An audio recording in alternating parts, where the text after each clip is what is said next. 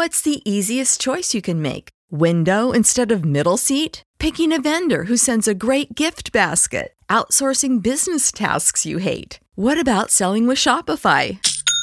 Whether you're selling a little or a lot, Shopify helps you do your thing, however you cha-ching. Shopify is the global commerce platform that helps you sell at every stage of your business. From the launch your online shop stage to the first real life store stage, all the way to the did we just hit a million orders stage. Shopify's there to help you grow. Whether you're selling scented soap or offering outdoor outfits, Shopify helps you sell. Wherever and whatever you're selling, Shopify's got you covered. Sign up for a $1 per month trial period at shopify.com slash try. Go to shopify.com slash try now to grow your business, no matter what stage you're in. Shopify.com slash try.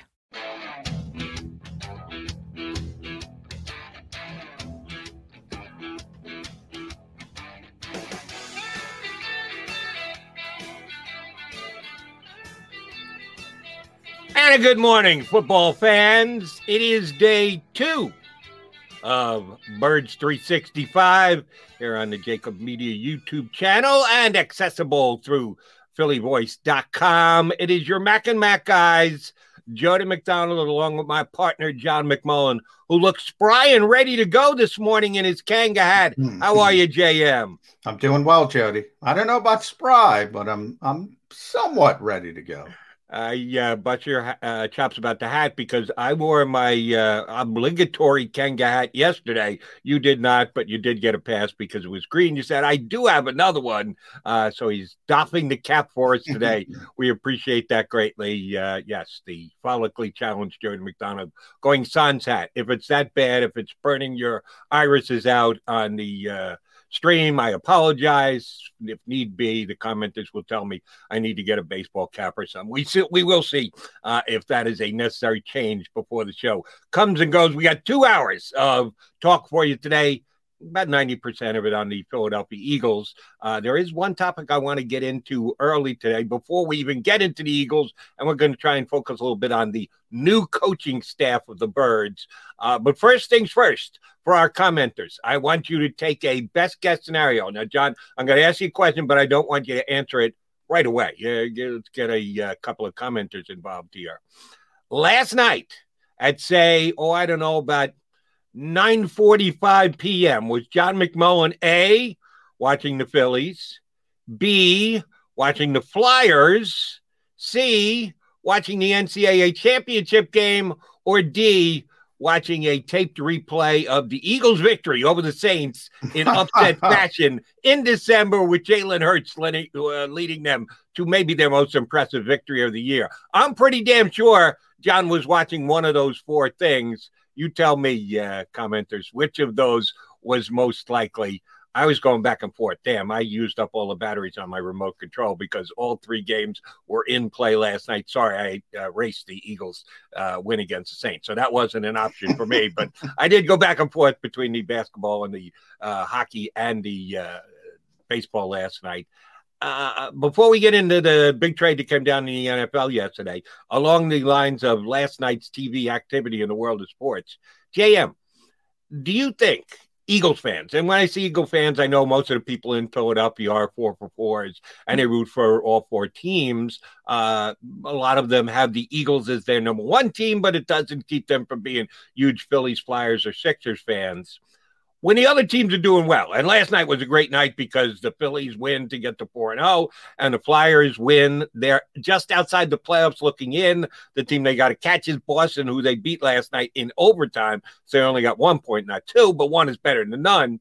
Um, they're right on the cusp of making the playoffs, and the Sixers are certainly going to be a playoff team. They'll play out the regular season, see where they land in the Eastern Conference does that lessen an antsy off season like the one the Eagles are going through right now, coming off a pretty poor season, going reconstruction uh, with a new coaching staff and the like? Does it make it easier or harder from an Eagle fan perspective when the other teams in town are doing well?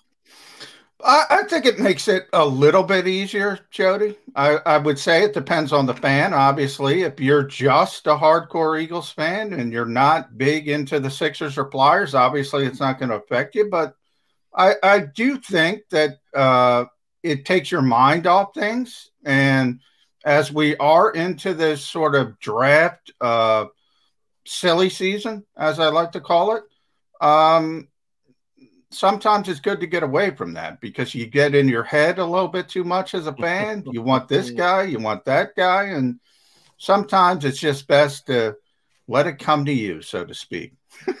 and it is a little bit easier when the other hometown teams are doing well. And yeah, 4 0. The Phillies bats haven't even woken up yet, and they're already 4 0 because they're pitching both starting and relieving has been that good to start this season. All right, the you other want to go analytics, Jody. That's they're on pace for 162 162 and 0. Yeah, good luck with that. See if you can get that if you can get that on DraftKings or uh, anywhere else uh, Parx Casino sports betting app. If you can get down on that, I guarantee you some mega large odds because that's got zero chance of happening. Um I, I was kind of uh, pumped up yesterday. Uh, yes, I'm an Eagles fan but I've been a New York Jets fan my entire life. I moved here to Philadelphia 30 years ago and uh, started watching Eagles. But Got to watch every single Eagle game every week to be able to talk about it. Hosted the Eagle pregame show on their radio network for four years. Oh, by the way, have I ever mentioned that all four years I did the show, the Eagles went to the NFC Championship game. There you go. went to a Super. Yeah, I wasn't too. It, it worked out okay the years that yeah. I was actually hosting the pregame show. Um, so I moved for the Birds because of uh, the town in which we live and work, and to see everybody else pumped up, lifetime Eagle fans have good years.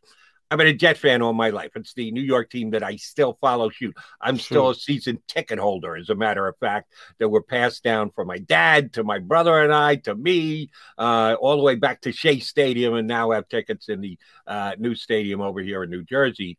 Um, so I've been a diehard Jet fan my entire life. I do remember when they went to the Super Bowl back in 1969. I was just a wee lad of seven wow. years old, but I do actually remember that. What you're saying is you know some pain. You uh, know some pain as a New York Jets fan. Haven't now, been back to the Super Bowl since. Yeah, that's pain. Thank you for reminding me, yes. John. Are you a Larry David fan, Jody? Are you a no, Curb Your Enthusiasm fan? Uh, really, I am not. Which I know some people think is just unscrutable and can't be believed, but uh, no, I never a Larry David fan, and not uh, of his I'm shows. Sure, or his though, I'm a huge Larry David fan, but my, Most people my, are. My point here is: Has anyone brought up to you the Jets killed Carl episode? I have. I have gotten many a recantation of that show and what it was all about. And I'm sure it was tremendously entertaining. But I get enough salt rubbed in the wounds, my wounds by the Jets as it is. I don't need to take somebody else's misery with me. I'm just not that kind of guy. Uh, but yes, the Jets have been a uh, labor of love for my entire life. Uh, trade came down yesterday, which everybody expected. Certainly, I did. I shouldn't say mm-hmm. everybody, mm-hmm. but most people did. That the Jets at number two in the draft are almost a given to be taking a quarterback, and they were going to try and move Sam Darnold. My speculation since the season ended, everyone was hoping and wishing it was going to be Trevor Lawrence when the Jets were sitting at 0 and 14 and oh, owned the first overall yeah. draft pick. They end up winning two games at the end of the season and blow their chance to draft number one. But they're going to draft two and they're going to get a top flight QB. Chances are it's going to be Zach Wilson. There's no sense to having Sam Darnold and Zach Wilson there at the same time. A quarterback competition with two young players just doesn't make sense. I've been speculating all year that I thought the Jets could get a number two draft pick in exchange for Darnold. Not a one, even though we're only three years removed from Darnold being the third overall yeah. player taken in the draft. He hasn't played well. The numbers have not been good, and in some cases, just downright brutally awful. I would blame it more on everything else but Sam, but he can't get a free pass for it. Uh, the numbers just are awful. To get the package that they got, I thought Joe Douglas did a heck of a job in getting Sam Darnold off the team with draft capital in exchange. I absolutely think the Jets won the trade yesterday. How about you? Um, that's interesting. Obviously, I'm not a big win loss trade guy. We don't know. So that's stipulated right away, but it is, you know, talk or in this case, you know, streaming radio. So I do think Joe Douglas maximized the potential to get something back. So from that perspective, I like what the Jets did. Um, but I also like what Carolina did because I do think that uh, Sam Darnold has an upside. I do think you can talk yourself into the fact that Adam Gase was the problem. Uh, if you look at Ryan Tannehill in Miami versus Ryan Tannehill in Tennessee, I think that's the template, so to speak. Um, so I like it from both perspectives. Uh, from the Eagles' perspective, I don't necessarily like it because now you have Carolina, who was a team deep into the quarterback mix, no longer in the quarterback market. And all of a sudden you say to yourself, well, that means a potential at least of one less quarterback going in those top 11 picks. And that means another position player. And that has a domino effect. Now, somebody could come up New England Patriots, Denver Broncos. So there could still be five quarterbacks in the mix, but it does at least raise a little bit of caution. I would say that, Jody. Does it? Uh, and I, I concur with your supposition that it doesn't help the Eagles. If the Eagles are looking for the best possible non quarterback to fall down to number 12, uh, yes, one less player is going to come off the board because Carolina is not going to take a quarterback now that they've acquired Darnold do you think they'll actually trade that spot now? I think they worked hard to not give up that spot. I think they wanted to keep that spot. I'm sure the Jets asked for the first round pick and didn't get it. Um, I think they have plans for that pick, and it's probably going to be an offensive weapon. If you're going to go out and get Sam Darnold, why wouldn't you go out and get him a serious weapon, one of the top uh, receivers, and or Pitts the tight end? uh, I don't think there's much of a chance that they're going to trade back to a team that's going to look to move up, unless it's only like two spots. If Denver wants to move, somebody uh, thinks yeah. the absolute guy is there. Uh, I don't think they're. I don't think they're going past the Eagles at twelve. So I, I don't think there isn't the chance that the Eagles aren't hurt by this deal. Well, there's two ways to help a quarterback, as you know. Weapons are, are certainly a big part of it, but also the offensive line. I look at Carolina and I see Robbie Anderson, I see DJ Moore, I see Christian McCaffrey if he's healthy, and say they have some weapons. They're fine. Their offensive line is a disaster. So I do think that there's a potential they might think about the offensive line to help Sam, Sam Darnold instead of another weapon. And if that's the case, what you mentioned, dropping down a couple spots might make a lot of sense, especially if it's a team like Denver coming up and you think, you know, say Sewell's off the board, you think Rashawn Slater's going to be there a couple spots later, you could you could go in that direction and that would help the Eagles by, you know, you, what what the Eagles want, let's be honest, Jody. Trevor Lawrence, Zach Wilson, Justin Fields, Mac Jones, Trey Lance all off the board, all off the board before 11. That would be their best case scenario. To do that, you're probably going to have one of those teams, one of those quarterback needy teams has to jump up. And I'm not sure if that's going to happen, but it is still a possibility. I think you're right. You have to keep it in mind. And the problem is, you just have to sit there and watch it unfold if you're Howie Roseman, who's going to be making the call for the Eagles on the draft day. Uh, one other aspect of yesterday's deal uh, with the Jets moving on from Sam Darnold that I had not heard confirmed. Now, um, this was as per Rich Cimini. Do you know Rich at all? Covers. I do know Rich. Yeah. Right good dude. Uh, been friends with him, had him on as a guest uh, many times over the years, and does a very good job covering the Jets for uh, ESPN. Was with the New York Daily News before he went to ESPN. In his article yesterday, when the trade broke and giving his reaction and comments to it, he mentioned that Carolina was almost settling here for Sam Darnold. That this was not the first major move they had attempted for a quarterback during this offseason, that they actually were in the bidding to get Matthew Stafford out of Detroit before he ended up with the Rams in a deal between those two teams. And I had not seen this written anywhere. I knew that Carolina had uh, been involved in conversations about a potential Stafford trade, but I had not seen what Cimini put forth yesterday. He said that Carolina actually offered the number eight pick in the draft and Teddy Bridgewater in exchange for Matthew Stafford. I know what the uh, Lions ended up getting more future picks and Jared Goff than a pick as high as the number eight pick in the draft. Personally, if you're just talking about a one year deal, I think that Teddy Bridgewater gives the Lions a better chance to win next year than Goff does, unless you really believe Goff, wow. Goff just had a lousy year for the Rams and is going to be bounce bounce back and be the franchise quarterback. Shoot, I think Detroit might actually take a quarterback with their pick if one of the top five happens to get down to them. I don't think they're married to Goff at all. I think that Detroit missed out. If you got a chance to get the number eight pick in the draft and Bridgewater rather than take what they took from the Rams and Jared Goff, I think they made a bad trade. I always thought that they made a good trade um, because I thought they got a pretty good haul.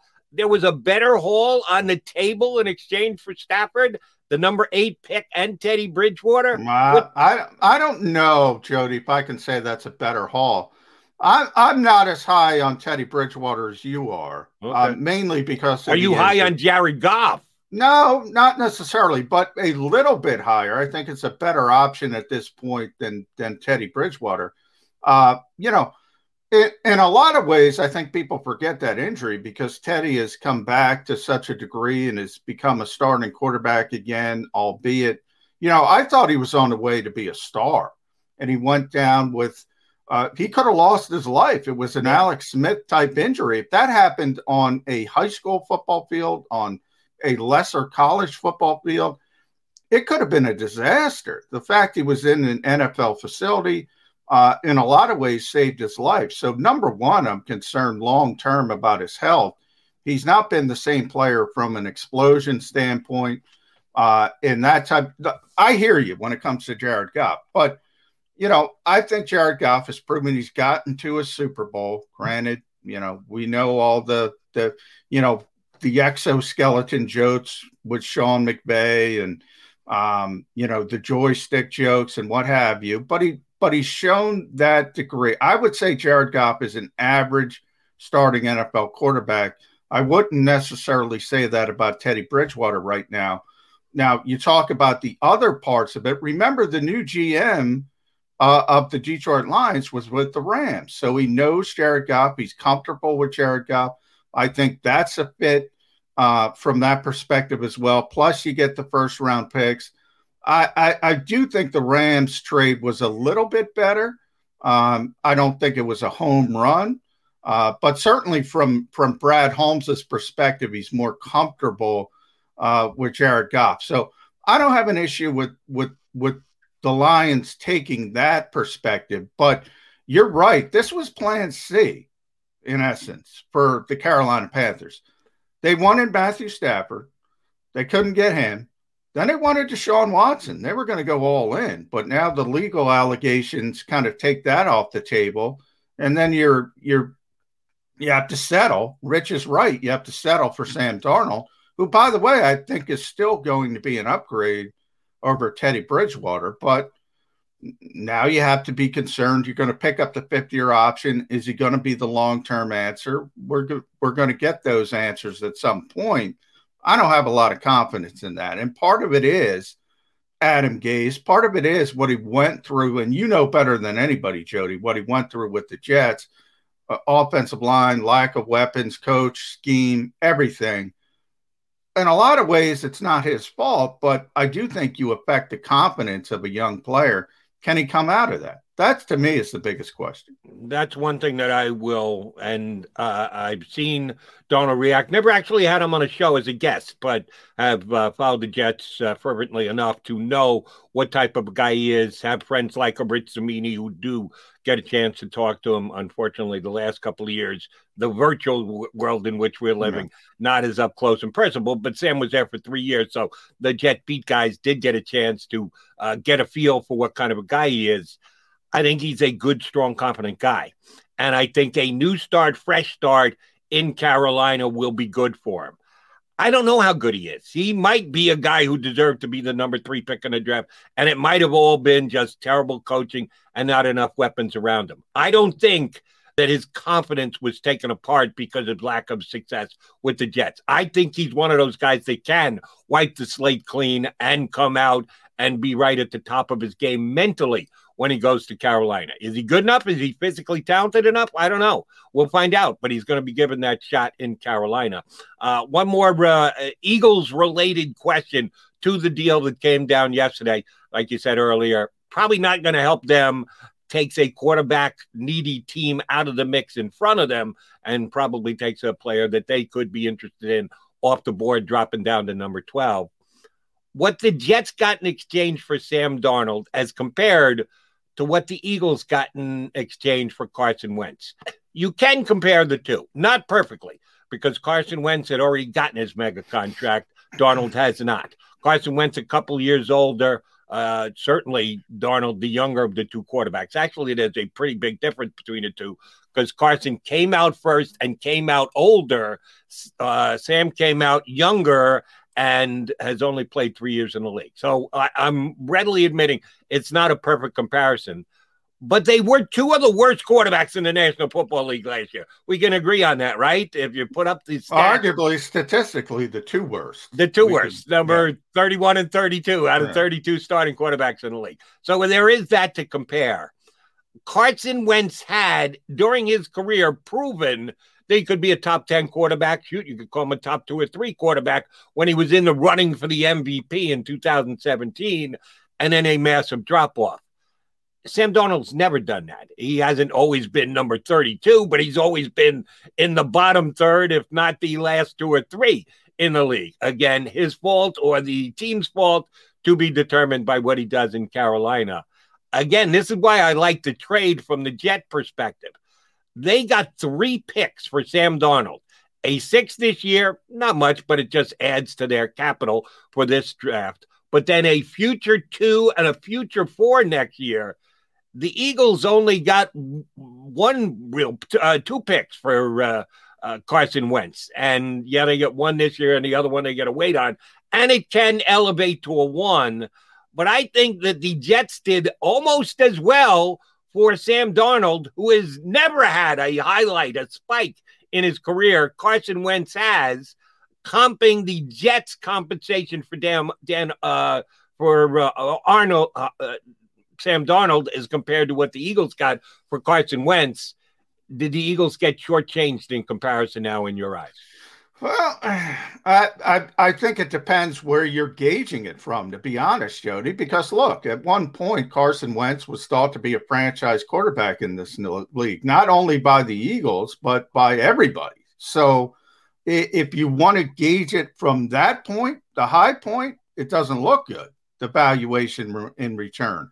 If you want to grade on a curve and say after last season, pretty good.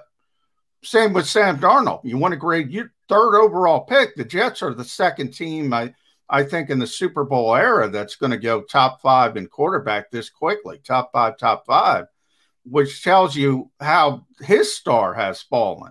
So if you look at the number three overall pick and you start talking about six rounders in, in the year later, remember this league is weird, Jody. So when you say to a GM in this league, a 2022 pick is not as valuable as a 2021 pick. So that's why it was pushed off. So Joe Joe Douglas can get more value for Sam Darnold. Bottom line is both GMs in this case, and Howie Roseman obviously was with Joe Douglas, and the two are good friends, know each other. Uh, they both had to do the best they could under difficult circumstances, and I think if that's the curve, to be honest, I think they both did pretty well. But when you look at the Eagles getting a potential first round pick, and if Carson Wentz plays, if he if if he's healthy, they're going to get that first round pick. That to me is significant value, especially coming off a season where he performed so poorly. And one thing you never know when you talk about future picks is where are they going to fall? At least this year, you know what number it is. You know where Yeah. the team slotted in. Next year is kind of speculation. That's why I like the deal that was on the table for the uh, Detroit Lions because you know where number eight is. Yeah, you got two picks from the Rams, but they're future ones. And if Matthew Stafford does what he's Rams supposed are to do out yeah, there, the Ram, that's a good point because the Rams are a pretty good team and they're getting a better quarterback. In theory, they should be a good football team, and those picks aren't going to be in the top ten. No, and I don't know they're going to be in the top 20. I think they're going to be in the bottom 20, and that's why I would have taken uh, the other deal if I were the Lions. Uh, number eight is number eight. That's a damn good pick, any way you slice it. All right, he is John McMullen. I am Jody McDonald. We are your Birds 365 duo. If you want to comment on the show, you've got the stream right there in front of you. Feel free to shoot us a comment. I didn't get an answer. Everybody's saying good morning, and we all appreciate the good mornings from all the streaming comments we're getting. Uh, maybe they didn't tune in till five minutes into the show. Yeah, by I the way, Jody, the answer is obvious. The answer is obvious. If you say, say. if you say so, the question I put to my partner was last night, 9:47 p.m. Were you watching? Phillies going to 4 and 0, Flyers rallying and getting an overtime win over the Bruins, the championship game. Shoot, by 9:47 it might have been over because Baylor just came out and was phenomenal on defense last night, Mm. opened up a lead, never gave it back. Or a replay of the Eagles Saints, the biggest win of the Eagles this year. Maybe the only one that you really pumped your fist for in the upcoming season. What did Johnny Mack watch last night? I went back and forth between all of them. I'm sure John did too, but what was he mainly focused in? Give us your guess in the comment section on our YouTube channel. McMullen and McDonald here with you on Birds 365. If you missed any of today's show on the Jakib Media channel, listen to the podcast on your way home. Available on YouTube, Apple, and Spotify. Welcome to the Wildwoods, the perfect place where you can safely do everything or nothing at all. Catch a wave, take a nap, go for a drive, grab a bite. It's your vacation, and we're doing everything we can to make it a safe one. The Wildwoods. Your vacation, your way.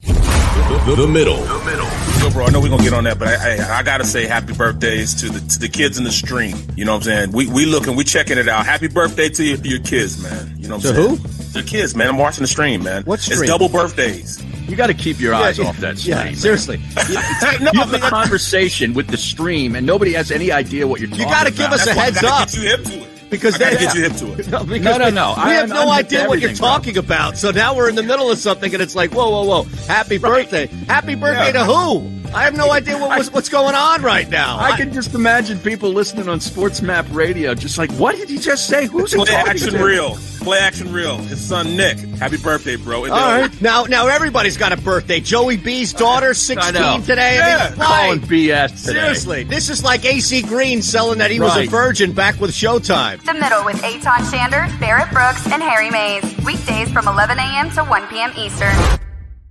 The International Brotherhood of Electrical Workers, Local Union 98, is a proud sponsor of The Labor Show with J. Doc and Krause every Saturday night from 6 to 8 p.m. IBEW Local 98's highly trained and superbly skilled electricians are the best in the business, setting the highest safety standards in the electrical industry. So when you're planning your next industrial, commercial, or residential project, choose an IBEW Local 98 union contractor. Learn more at E IBEW98.org. The future waits for no one, so we refuse to wait for it. We're not just pilots and engineers, we are pioneers. Today, battles are waged in nanoseconds, and planes are piloted from the other side of the world. We turn night into day and fly missions in space. The future's not coming, it's already here. This is the future. Join us and be the future. Jody Mack, the legendary sports talker, joins forces with NFL insider John McMullen. Start your morning with Johnny Mack and Jody Mack across the Jakib Media Network.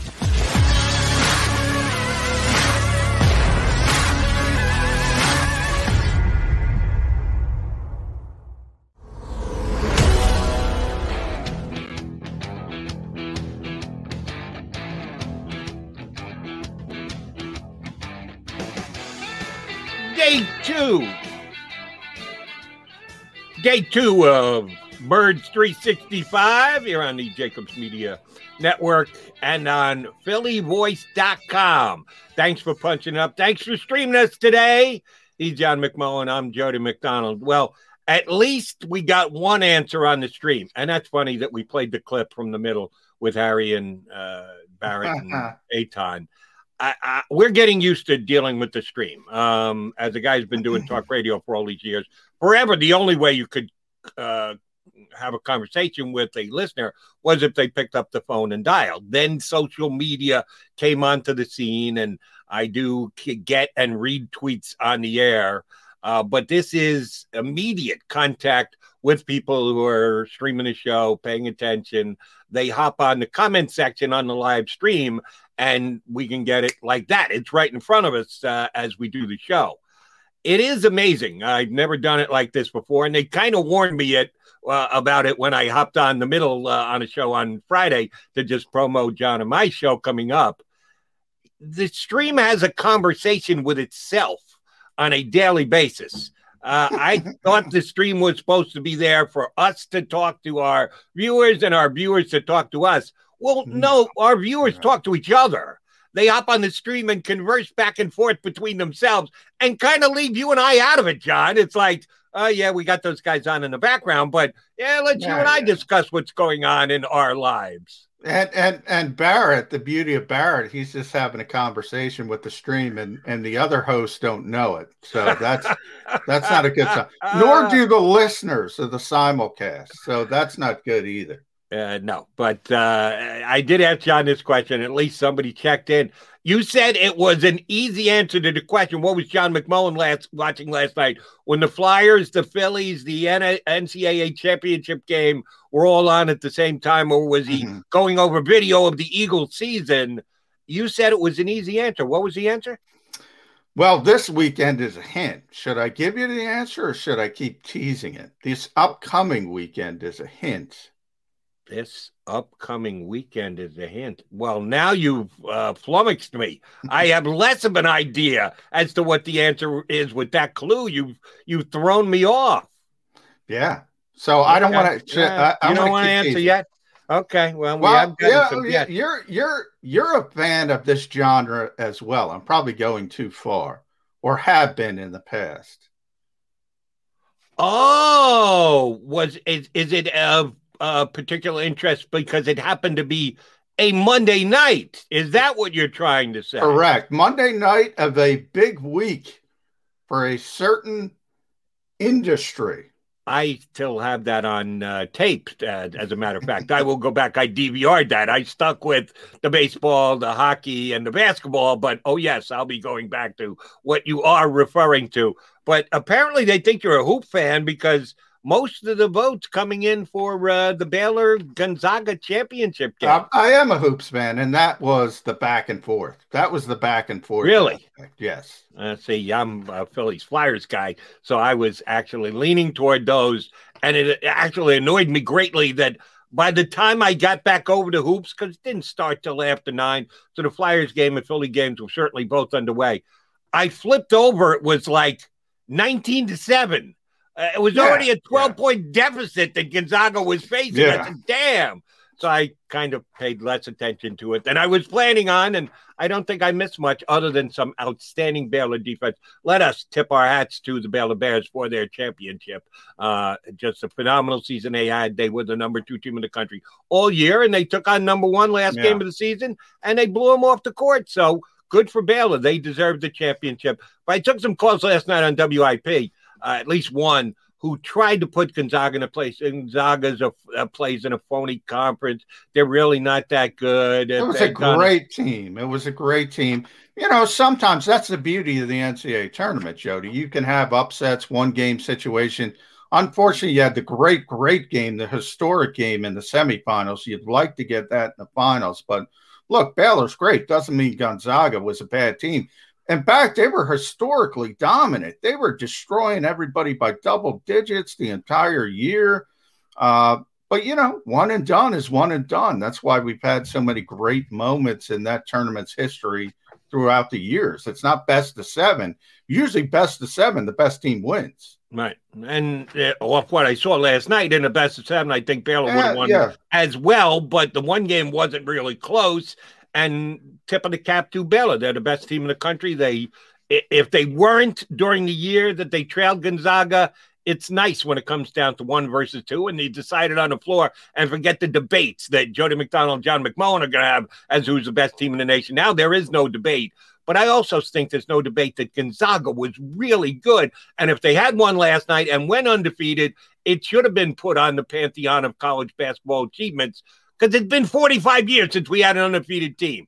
I know their conference is not killer, but they played a tough pre conference schedule, including a game with Baylor that was supposed to be played that got canceled because of COVID. These two teams were supposed to play.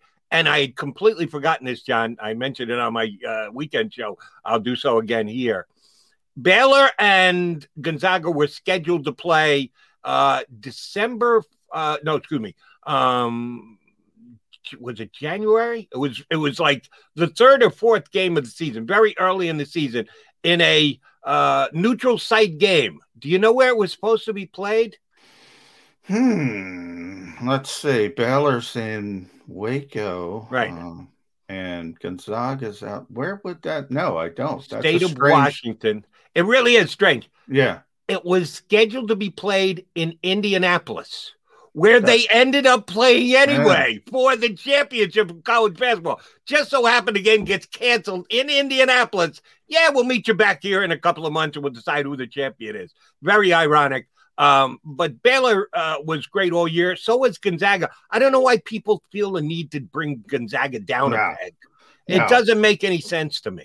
It's stupid. That's what But- people do. I mean, and they, they have this great season. They come up uh, slightly small at the end, and you want to disparage everything they did. That's the problem. Unfortunately, you know, you, you look at just the semifinal. Jalen Suggs, who, interestingly enough, football cousin of Terrell Suggs, uh, the old great pass rusher. Um, I mean, that's one of the great moments in tournament history. That that was unbelievable, and you know, to I in a lot of ways I compare it to the Minneapolis Miracle. You remember the Vikings were dead and buried. Um, Stefon Diggs makes the big play. They come to Philadelphia the next week. They they play well for about five minutes, and then the, the doors are blown off. You know, when you have that big of a high, it's tough to come back again in that next game.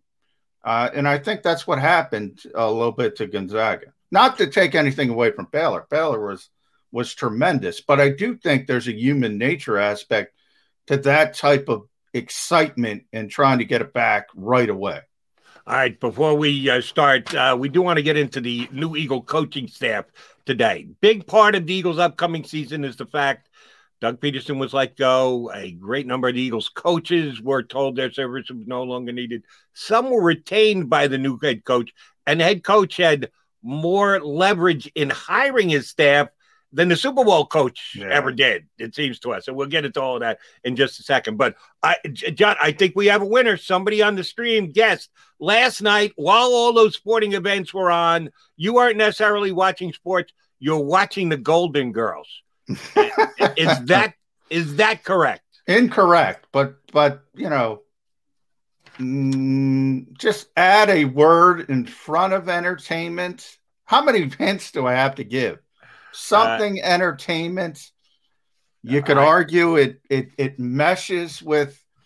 Uh, you know, people were wondering whether when I would make the first comment or the first remark towards this industry in our show. So here we are, show All number right. two. Well, now that now that we've gone there, and uh, thank you for whoever gave us the Golden Girls suggestion or guess uh, attempt at humor. Good job. Um, I've had you on my show almost every single week all year. I told this story. Oh, it's when I was on the middle with those guys last week with Harry and uh, Aton and, and Barrett. I heard you on with Harry and Tony Bruno. And I had read you in Sports Illustrated. I had uh, seen you jump into Philly Voice. I said, "Oh, we got a, another good football writer in town." Was excited for it, and I heard you on Bruno and Mayes' show, and I said, "Damn, this guy's good on the air." And I reached out to Harry because Harry and I used to be partners uh, on uh, the other station in town, now 97.5. Back when we were there, it was just 9.50 a.m. Um, so Harry and I text every once in a blue moon. And I reached out and said, Hey, do you have John McMullen's number? I want to see if I can just reach out, get this guy on one of my shows. I think he's really good on the air. And he gave me your number. I texted you, you said you'd come on, and then you were great. Came on basically every single week with me all year long. Had an outstanding uh, run this season, and I thank you for that we stick to the Eagles. When you and I are on uh, the radio together, we pretty much stick to the Eagles. I had no idea you were a huge wrestling fan until you said this just now. How long have you been a wrestling fan? Oh, wow. Now I'm going to date myself. Probably, uh, I'm going to say 1980, maybe. That's how long it's been. Uh, then you're a babe in the woods. Yeah. I've been watching wrestling much longer than you. Who was the main commentator when you started watching the WWF? Uh, it was Vince and Pat Patterson. Okay. All right. Well, if you go back to Vince, then yes, you and I are of uh, similar length of being a fan of the show. Um, I tell, I've told the story on the air. We'll tell it. First time ever on the stream. When I was 15 years old, 16 years old, 17 years old, before I was 18 for sure. I was in high school at the time. Uh, my mother used to say, I want you in at 1130. And I would say, Mom, just make it midnight. And she, no, yeah, I need you in by eleven thirty. WOR. That's if you make it midnight, you know I'm going to be in because wrestling comes on at midnight, and I'm not going to miss wrestling. So rather than us get annoyed because I come in 25 minutes late and you'd want me at 11:30, just say let's say 11:55, and then everybody will be happy. No, I need you in by 11:30, and I come in at 11:55, and I get in trouble. But you'd at least let me watch wrestling at midnight Saturday night every Saturday night. So, yes, you and I have been following this quote unquote sport for a long time, and I still love it. And uh, way back when, I used to do a wrestling hour on New York radio on WFAN back in the 80s when I was on.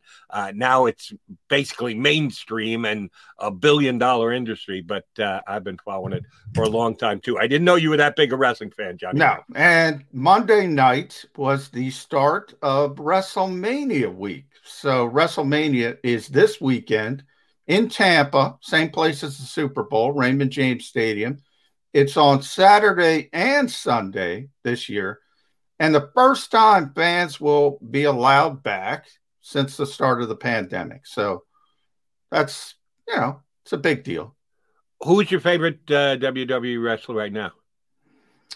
Wow, that's a good question. Right now, probably, well, Brock Lesnar, but he's not uh, active right now. So I would go down to um, probably, I like what Drew McIntyre has been doing. I think it's, I, I think it's a shame that he's, he's sort of broken out as a star uh, during the pandemic. So you don't have that, that, that, a connection with the fans to know how well he's doing, but I think he's I think he's hitting a home run. So do I. And I was, and I still am, but I'm just forever my favorite wrestler was Roman Reigns. And I liked Roman Reigns when he was a baby face and a popular guy. And I thought, yeah, I like great. him now. I like the heel. You like him as a heel. And yeah. I knew at some point they were going to make him a heel. And he has done well as a heel. And it took him a long time to turn him to a heel because he got booed a lot. Much like John Cena, he got booed as a babyface. And at some point, you got to be able to pull the plug and turn him to heel. They never did that with Cena, by the way. Uh, and I knew they were going to do it with Reigns, but uh, I'm a babyface guy. And Matt McIntyre, uh, even though he spent a lot of his career as a heel, is now a babyface. And I'm a heel guy. I'm a Ric Flair guy. So yeah, no, I'm I'm a baby face. I'm an optimist. What can I tell you? All right, uh, Johnny Mac, let's talk some Eagles coaching staff. Um, you and I uh, leading up to the offseason talk talked as much as we could about Doug Pederson and the season that he had and the position that he was in with the Philadelphia Eagles. My position was when the season was coming to an end was uh, pretty standard. I did not move off it that I thought Doug Pederson needed to be retained.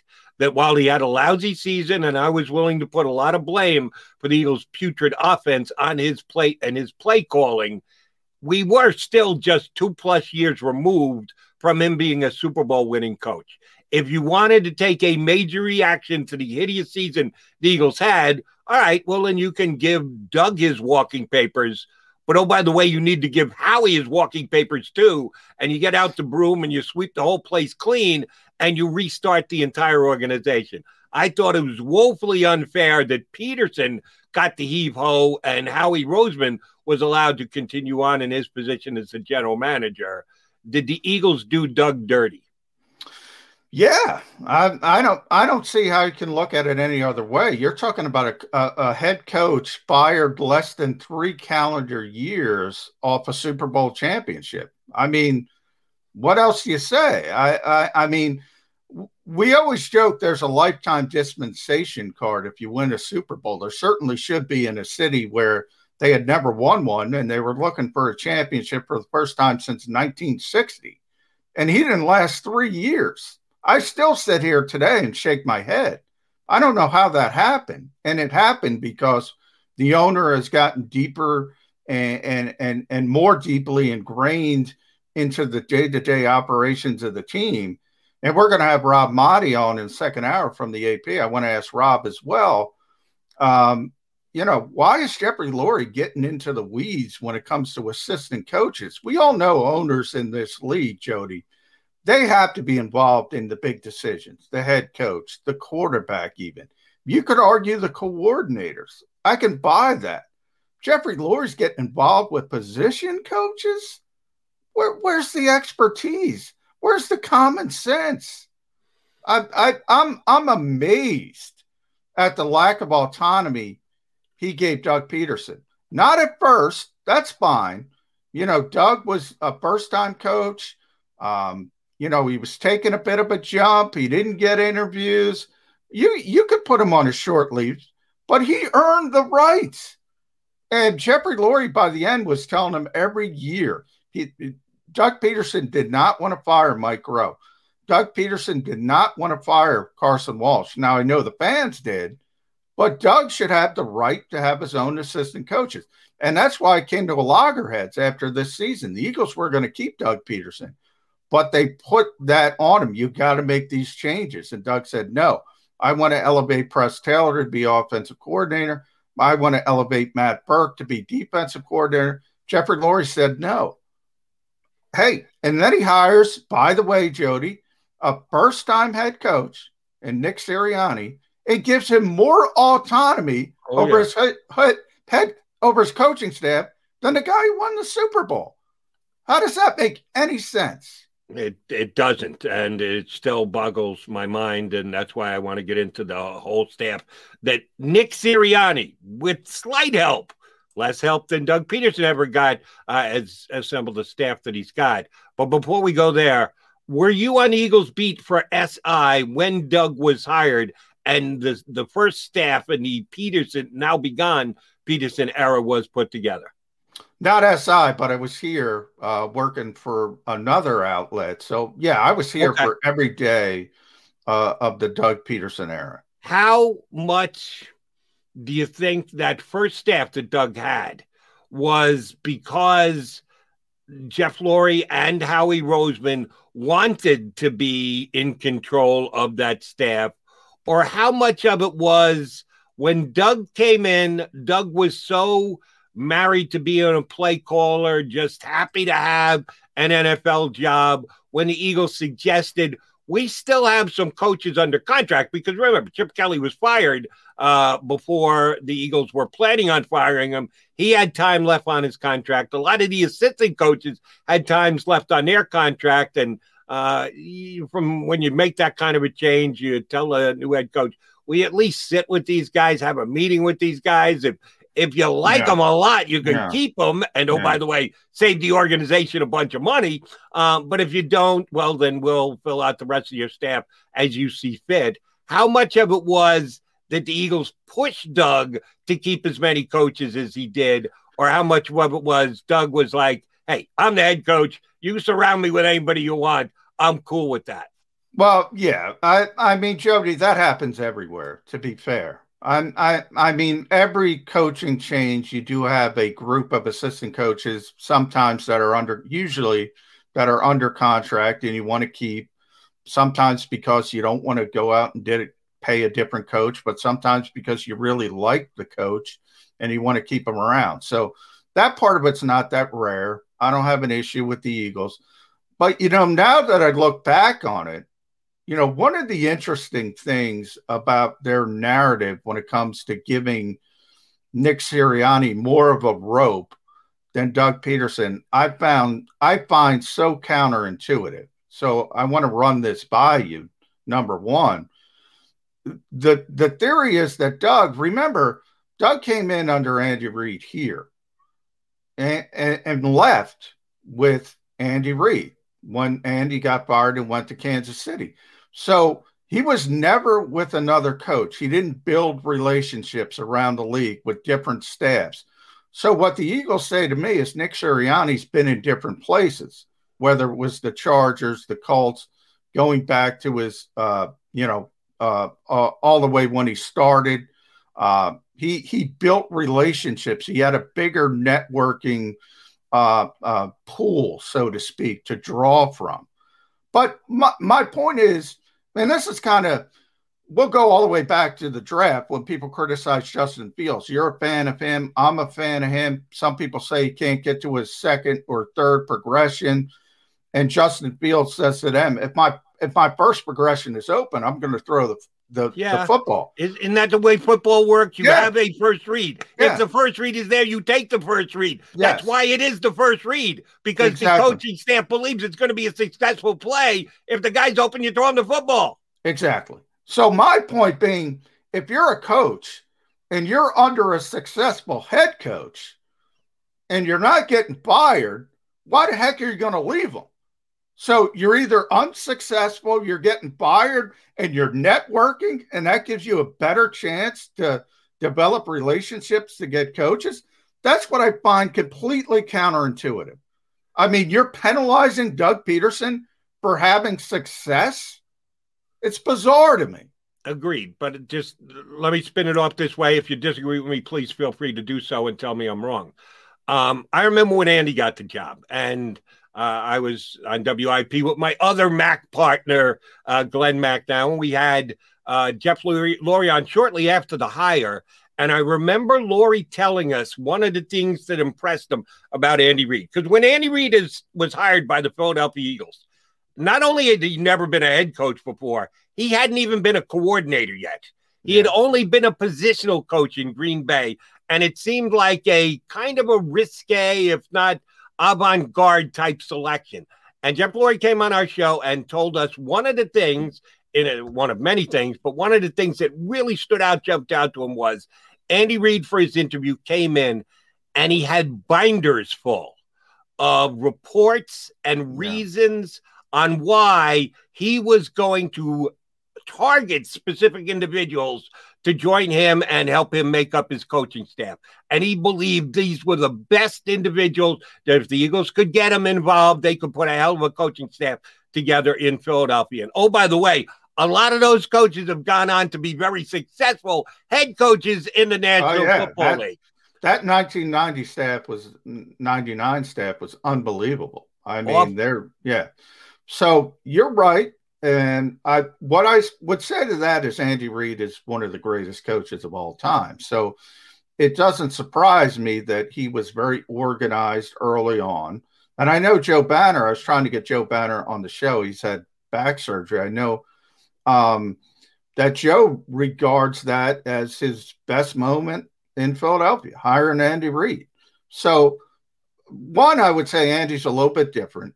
But number two, is the fact that okay, you, you, know, it was pretty clear the Eagles didn't believe in Doug Pederson when it came to his assistant coaching staff because it was pretty consistent. Um, but I will say this, Jody, you know, if you go back to 2016, the Eagles were considering moving on from Doug Pederson after one season, and more so uh, after they decided to to stay the course, which thankfully they did they wanted to fire Frank Reich, who they gave to Doug Pederson. And it was Doug Pederson who saved Frank Reich's job and sort of went to the, uh, uh, you know, went to the wall for him and, and, and kept Frank Reich around. The Eagles, because your team, the New York Jets, wanted to hire John DeFilippo as the offensive coordinator, the Eagles wanted to sort of satisfy him and elevate him. And my point being, they never trusted Doug with the um, assistant coaching staff. And again, I don't necessarily have a problem with that in 2016. I have a problem with that post 2017. Right, Super Bowl win. Yes. That from that point forward, he's earned that right. And I I I will forever believe that. The the point I uh, getting to about Andy Reid and him having binders full of assistant coaches. We know how good that group has become over the last 20 years. When Doug showed up to get the job and interviewed, I'm pretty sure he didn't have any binders with him. No. I'm pretty sure he was very open minded to what the Eagles were suggesting as to what his staff could be. If he was an underling of Andy Reid, at some point, uh, you got to look to the guy. If he's done what he's done in his career and had the run that he had here in Philadelphia, and he takes you to Kansas City and you're building the program there and you're getting some good press and you're getting interviews. Was Doug Pederson that above the fray that he just didn't sit down and say, Yo, Andy, I'm going to get my first interview here. Any tips, any pointers? You've only been coaching in the league 20 plus years. I would think Doug be a bright enough guy to say, Hey, Andy, can you give me a helping hand here so that maybe I can get the job? Oh, by the way, you're going to interview for the team that hired Andy Reid, and you two guys came together in 1999 when he brought you in as the backup quarterback. Did Doug just not care? Did he not even uh, ask Andy how he should handle it? Because the way Andy handled it and the way we assume Doug handled it seemed to be night and day. No, I uh, one thing I know about Andy Reid, he takes tremendous pride, Jody, in his guys going on to becoming head coaches because his tree has become what it's become. And there are certain coaches who don't groom their assistants to be head coaches. Andy's the exact opposite. As I said, he takes pride in it. So I'm sure he had those conversations with Doug Pederson and things you have to do. Uh, you know, but on the other hand, you have to say to yourself, okay, you know, Doug wasn't on anybody's radar. Uh, there's a bit of revisionist history. The Eagles wanted to hire Adam Gase. They wanted to hire Ben McAdoo. Ben McAdoo, sure, yeah. was on the turnpike coming down to accept the job when the Giants got him to turn around. Uh, and and so you can imagine how bad things have gone, especially if Gase was here. Gase demanded uh, 53 man roster uh, um, power, and they were just coming off Chip Kelly and just wouldn't come off that point. So that's what kind of derailed uh, Adam Gase to Philadelphia. So, you know, Doug was at best plan C. I'm not even bringing up Tom Coughlin. There's varying uh, degrees of some people say there was significant interest there. Some people say it was a little bit overblown. But at best case scenario, Jody, he was plan C. So my my point at that stage is he's not getting other interviews. So yes, he's willing to accept certain things to be a head coach. There's only 32 of these jobs. I think that part of it is completely fair. But I look at this team, and you we'll go back to Andy Reid again.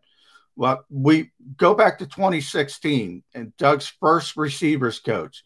We often joke there was no you know, every year there was a different receivers coach with this yeah, team. Greg Greg Lewis was number one. Doug Pederson wanted to keep him. Okay. He was overruled. Greg was fired. Where did he land? With Andy Reid in Kansas City. You know, Ken Flajole was the linebackers coach here for years. Uh, people say the Eagles needed an upgrade, blah, blah, blah. He's too old, Social Security, that kind of stuff. Who hires him last week? Andy Reid. And are these does, assistant are these assistant coaches that bad? I don't. You tell uh, me. I don't uh, think they were that bad either. And yes, even though uh, the Doug Pederson era has come to an end here in Philadelphia, I don't think he's going to complain about the way things went for the most part because the Super Bowl is going to weigh outweigh absolutely everything. All right, I want to get one more uh, point in here with you before we take a timeout and then start to actually analyze the guys that have been hired. You did mention that there was at least a conversation after Doug Pederson's first season um, that the Eagles might be looking to make a change, that it didn't go as planned. Again, I don't think it was all on Doug Pederson. They put the staff together. When I say they, I mean he and Howie. Um, they decided to move away from their proven quarterback, Sam Bradford, and put Carson Wentz in probably a little before his time. I, I don't think it would have been right to let Doug Pederson go after only one year. They didn't, and the rest, as they say, is history with a Super Bowl that very next season. How close, according to your sources, how close was it that the Eagles were uh, to pulling the plug on Doug Pederson after only one year? I don't think it was terribly close. I, I think it was closer that they were going to pull the plug on Frank Reich, which is interesting because of the revisionist history now. And obviously, Frank is is regarded, uh, and he is a very good NFL head coach. But in this city, he's regarded as even more than that because of the Super Bowl, because how things have gone bad with Doug Pederson, and now Frank is given the credit, and the offense went down when he left. You know the story, Jody. So, mm-hmm. um, and and by the way, the new coach Nick Sirianni is a now a Frank Reich acolyte. So they picked up the phone and said, "Hey, Frank, who should we hire?" And it's interesting to me that you go back to 2016 after that season, and they said, "Okay, this isn't going to work." And Doug Pederson, uh, as I said, saved Frank Reich's job. Uh, but that so that to me was the bigger issue. And a lot of that, to be honest, Jody, also had to do with John DeFilippo and the fact that the Jets wanted him. Uh, the Eagles had him under contract, blocked him, so he's not happy about that.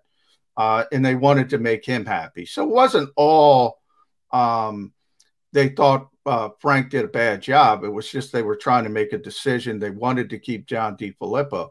But I will say this I, I think 2016 you mentioned Carson Wentz. They traded Sam Bradford, I think it was 11 days before yeah. the start of the regular season. That's when Teddy Bridgewater got hurt. That was that horrific injury. So the Vikings were in panic mode. The Eagles were able to take advantage of that. And Carson Wentz had done nothing in the preseason. Remember, he was injured. He got injured. I, I believe it was a broken rib at the time. Um, so he barely had a preseason. And then all of a sudden, it's week one. You got 11 days to get a, a rookie quarterback ready who's coming in from North Dakota State. Uh, obviously, not Alabama, not Oklahoma, not Clemson, North Dakota State. And they ended up winning seven games that year. I think it was a darn good job, to be honest. And oh, by the way, the thing that most I was just blatantly, uh, flat out wrong about way the way that went down on the day that I was on the air. That they ended up trading um, Bradford. I said, well, then guess what? Get ready for the Chase Daniels era because they decided that Chase Daniels was this great backup quarterback that they overpaid to bring in here. Well, it was a foregone conclusion. You're going to trade Bradford because someone's crazy enough to give you a first round pick for him? Okay, fine. I'm with you on that. But we got to live through the Chase Daniels era. It just made too much sense because Chase Daniels was Doug Pederson. That's what Doug's job was. When yeah. Doug came here to the Eagles as a player, you knew he was a placeholder for whatever the period time was going to be before Andy Reid was going to turn it over to Donovan McNabb. I uh, absolutely believe that Doug Pederson is going to do the same thing with Chase Daniels. A week, two weeks, three weeks, a month, six games at the max, and then Carson Wentz is going to come in. They said, "Now nah, we're not even going to be bothered." Carson, here you are. Your starter week one. You could have knocked me over with a feather that Chase Daniels didn't start week one that year. So Pederson did derivate when he needed to off what looked to be the plan. And yeah, I think he had an overall great career as an Eagles coach. Last season is the reason that he got fired. And the NFL is a tough business. You can go that badly in one year and have it cost your job. It did for Doug Pederson. So we have a new Eagles coaching staff to talk about. When we come back, we'll uh, I'll get Johnny Max insight on a couple of the main guys. We'll go through them all, but I want to get some insights on some of the main guys. Certainly, Nick himself as the head coach, all the coordinators, Eagles coaching staff. What we're discussing here on Birds 365. If you missed any of today's show on the Jakib Media channel, listen to the podcast on your way home. Available on YouTube, Apple, and Spotify.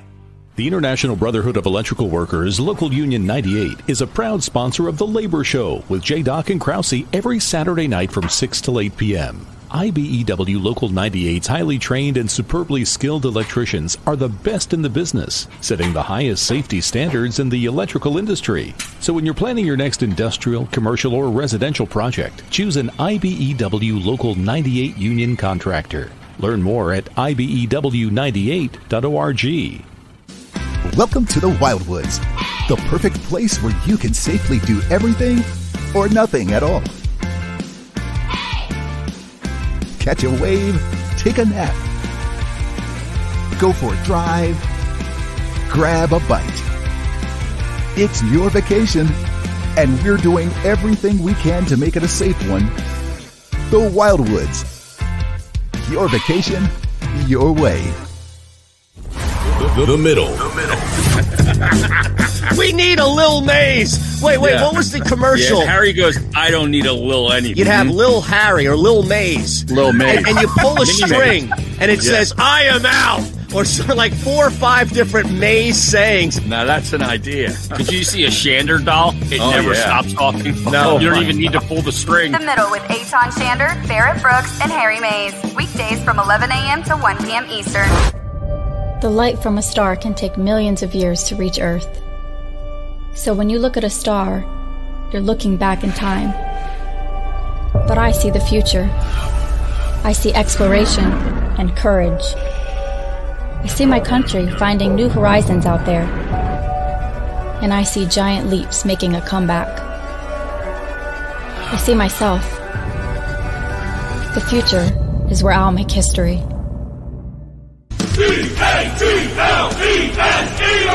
Jody Mack, the legendary sports talker, joins forces with NFL insider John McMullen. Start your morning with Johnny Mack and Jody Mack across the Jakib Media Network.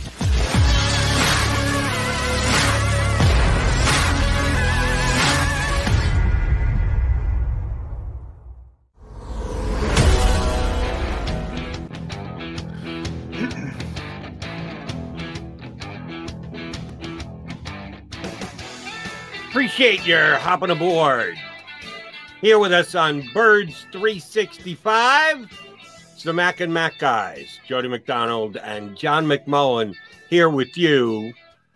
Where we're going to be talking Birds 365. The name of the show kind of says it all. We'll be doing it each and every single day going forward. Um, Johnny Mack, I did want to do some Eagle coaching staff today because I think it's important. Uh, major aspect of the change this organization underwent during the offseason was the uh, retooling of the coaching staff, Doug Pederson out and Nick Sirianni in. We start at the top with Sirianni. A, a bit of a surprise choice wasn't a candidate who was getting other interviews out there with other teams. Uh, they met with him. He won the owner over. They were pretty aggressive in getting the contract done and getting him in. Did the Eagles get their right guy in with Nick Sirianni? Well, I, I don't think anybody knows. If if you were asking me, I think the right guy was Doug Pederson. I've been very, very consistent with that. I, I don't think they should have moved on. I think it was a mistake. So from that point forward, I I do think, and, and this was a strange marriage. I, I do think if her left to his own devices, I think Howie Roseman would have hired Josh McDaniels. I think he'd be the head coach of the Philadelphia Eagles, which is interesting. And I criticized Jeffrey Lurie a lot through this process, but one place where I did not, Jody, he recognized that that would not work. Look, Josh McDaniels can say everything right. Howie Roseman could say all the right things. Those two would have not gotten along long term, and that would have blown up, and there would have been a similar situation uh, to what happened with Chip Kelly. So, from that standpoint, I think Jeffrey Lurie did a good job in saving Howie Roseman from himself. I'm sure the fans are not going to like to hear that. Uh, and then you move forward. They went through this exhaustive search. I think they interviewed 10 different candidates. I think he was going to keep going, Jody, until he found somebody that he liked better than Josh McDaniels. And that's how he landed on Nick Sirianni. But he certainly wasn't, uh, as we went back to 2016, Doug Pederson, plan C. I don't know what you want to call Josh, uh, Nick Sirianni, but wasn't plan A. I will say that at least on my airwaves on the shows that I did. And there are many reasons why it would be the case. I want to get yours. It seemed that Deuce Staley was the most popular choice. Not that Eagle Nation should decide who the Eagle coach is. I do believe Jeff Lurie has a pretty good read on the pulse of the Eagles fans. And I think he acknowledges them. And I think uh, when it's a a perfect fit for him, he'll do what the fans want him to do. That was not the case here. Nobody really was thinking about Nick Sirianni until he got the job. People seem to want to see a homegrown guy get a shot and do Staley be the choice. He got an interview again. He has moved up the ranks in the Eagle coaching staff, but never when he is interviewed for the head coaching job before, including when Doug Pederson got it uh, just several years ago. I never felt that the Deuce was a main candidate. Should he have been? Did the Eagles not give Deuce a fair shake in this? Is Deuce going to get a head coaching job in this league some year? Well, I, I, think it's up to Deuce and what he does with the Detroit Lions. Dan Campbell, we mentioned, uh, I, I mentioned Doug Pederson and uh, and excuse me, Andy Reid, and the fact that he takes pride in sort of grooming his guys to be a head coach from everything Dan Campbell has said, um, when it comes to Deuce Staley, he is going to to groom him. He he has said on, on the record, this is a real assistant head coach. This is not a title. This is my guy. This is the second in command. And if the Lions turn that around, because I think a lot of people look at that hire, Dan Campbell, and say that's not the best hire in the world. So if he ends up elevating that program, which has not been very successful, I think there is a very good chance Deuce Staley becomes a head coach in this league. But I will say he had to leave here. The Eagles were not seriously considering him. He wasn't going to be a head coach here for whatever reason. Uh, it just wasn't on their plate, and maybe it's it comes back to a little of what Jeffrey Lurie said about Nick Sirianni. Nick Sirianni was in Kansas City. He was with the Chargers. He was with the Colts. He had been in different places. You know, Jeffrey Lurie kind of intimated Deuce probably had to go somewhere else to get a little bit of different experience. I don't necessarily agree with it, but that's how the way the Eagles and Jeffrey Lurie specifically looked at it. All right. So Sirianni becomes the choice. His experience is what it is. Anytime you get someone who's uh, becoming a head coach for the first time, on any significant level. I'm not going to count high school football as a significant level. It's a bit of a stretch. It's a bit of a reach. It's a bit of a gamble. Why is Nick Sirianni going to be able to, if not hit the ground running, at least be able to get his footing year one as the head coach of the Birds? Look, I, I I say about head coaches, and I said this about Doug Pederson, and I think it's pretty evident that if you're hiring a scheme, you're you're you're making the wrong decision. Coaching is about teaching, it's about reaching people, it's about relationships, it's about managing personalities. That's what Doug Pederson did so well, right up until he wasn't able to do it with Carson Wentz at the end. Uh, can Nick Sirianni do that? I don't know. You saw the energy, Jody let's talk some ball. I, I, I mean, to me, it seemed a little orchestrated, uh, trying to, uh, yeah, his opening press conference was probably not the best. Uh, I think he, he rebounded a little bit in, in, press conference number two, but none of that matters. Winning a press conference, uh, looking good in front of the media. You know, Doug was killed when he got here. Uh, uh, because of his uh, inability to handle press conferences. So none of that matters. Can he manage personalities? Can he uh, uh, get everybody moving in the same direction? Can he handle 65 guys in that locker room? Uh, he has no experience do that. I will say this, Jody, there's going to be growing pains. There's going to be growing pains. It's a matter of can he get through those growing pains? I've uh, told the story on here many a time. Uh, I've been to several Eagle coaching hires being on the air in town, uh, mostly on rather than off over the last 30 some odd years. The coach who motivated me the most was Ray Rhodes.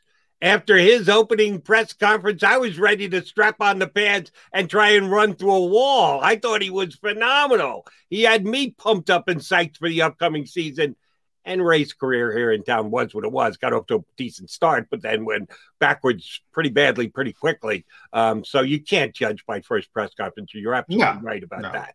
Um, so Sirianni is the head coach, and he's put his staff together. He's an offensive guy. He was offensive uh, coordinator under Frank Reich in Indianapolis. So his offensive coordinator's got to come in and know that he's not full autonomy that he might be given a chance to call plays, and he's certainly going to be a guy who they're going to lean on. But when you've got a head coach who's coming from the same side of the ball that you are, you're not even 1A, you're B. There's A and then there's B. Shane Steichen and his relationship with the head coach and how they're going to call the plays and the like. I know they haven't really committed to anything. How do you think it's going to break out? Well, I do think it's going to be very similar to Doug's relationship with Frank Reich and Frank's relationship with Nick Sirianni in Indianapolis. It's going to be a, a guy who's running the offensive meetings, uh, and I'm talking about uh, the delegation uh, as far as Nick Sirianni and Shane Steichen. So Shane will run the meetings. Uh, he'll be heavily involved in game planning, but Nick Sirianni is going to call the plays, and it's his first time uh, calling plays. So you always have to, and, and that's a big thing, by the way, Jody, because Doug Pederson, same thing with him. Uh, Andy would give him uh, a quarter here, a quarter there, but never full time did he call plays in Kansas City. So when he arrived here, it was the first time for him as well. Uh, and people get really caught up into that. And I, I, I think it's overrated. I always say, we we don't judge play calls, Jody. We judge uh, results. play results. Yeah. we judge results. You have no idea what run. Now you can be a film guy. You can get the ninety nine bucks up for NFL Game Pass, and you can say this guy made this mistake. Bottom line is, it's about execution. So the old great John McKay line uh, with the horrible Buccaneers, one of my favorite NFL lines ever. Uh, asked about your team's execution. I'm all for it. That's what the NFL is about. That's what it's always been about. You think about it. I just mentioned that. You can go on NFL Game Pass today, get the all 22. Who do you like? Kyle Shanahan. Who do, who do you like? Andy Reid. You can copy everything they do. It's about teaching it and it's about executing it. And and that's where it they'll be judged ultimately. And it's all a big unknown, let's be honest. Uh, we're talking Eagles coaching staff here on Birds 365 about the head coach, about the offense coordinator, defensive coordinator Jonathan Gannon. Um, again, uh, certainly a pick by the head coach to come in here and run this defense. The defenses that he's been associated with certainly different than the one Jim Schwartz's have been associated with. The Eagles have a little bit of a turnover couple of free agents lost, a couple of free agents added. Um, there will be new personnel on the defensive side of the ball. Will the defense look different? Will it play defense different? What do you think Gannon is going to try and implement in here as the new Eagles team? Well, I think you look at Indianapolis and you look at what they did there. And also, before he was in Indianapolis, he was with Mike Zimmer in Minnesota uh, for a long time. So I think you look at those two particular defense, a lot of similarities. I think they're going to place more emphasis on the linebacker position. You think about Darius Leonard uh, and what he was for the Colts defense, what he is. You think about Eric Kendricks in Minnesota, Anthony Barr. So I, I do think they'll put more emphasis on that position. I think you'll see more cover two, cover, cover three on the back end. You know, the one sort of high profile signing the Eagles have made is Anthony Harris, who was in Minnesota with Gannon, with Zimmer, had a lot of success as a coverage safety. Uh, so I think you have a, a, a few hints, a few uh, uh, crumbs to lead you to what it's going to look like, and it is going to be a little bit different. Uh, but it's going to be a 4 3. It's going to, first and foremost, I mean, Mike Zimmer's the same as Jim Schwartz when it comes to the defensive line. He, he, he, he needs pass rushers. He's successful with pass rushers. He wants to get home with four. The difference is all that A gap stuff. They like to sugar the A gaps. They like to fool the quarterback. They like to uh, drop out into coverage with Kendricks and Barr. Sometimes they blitz, sometimes both blitz, sometimes one split. A lot of different things. Very complex defense. Question is, can you teach it? Because when you get into a complex defense, everybody's got to be on the same page. And are they going to be able to understand it, even if you can teach it well? You got to be able to get it uh, through to your players, and we'll see if the Eagles have that right group. All right, we gave you a look at a couple Eagles coaches. We'll probably get a couple more in uh, before we wrap up today's show. But we need to take a time out here because we got a guest scheduled to join us. Rob Maaddi covered Eagles for years for the Associated Press actually had a pretty good working relationship, maybe the best working relationship in town with the ex Eagle quarterback Carson Wentz. Rob Maaddi joins us next here on Birds 365. If you missed any of today's show on the Jakib Media channel, listen to the podcast on your way home. Available on YouTube, Apple, and Spotify.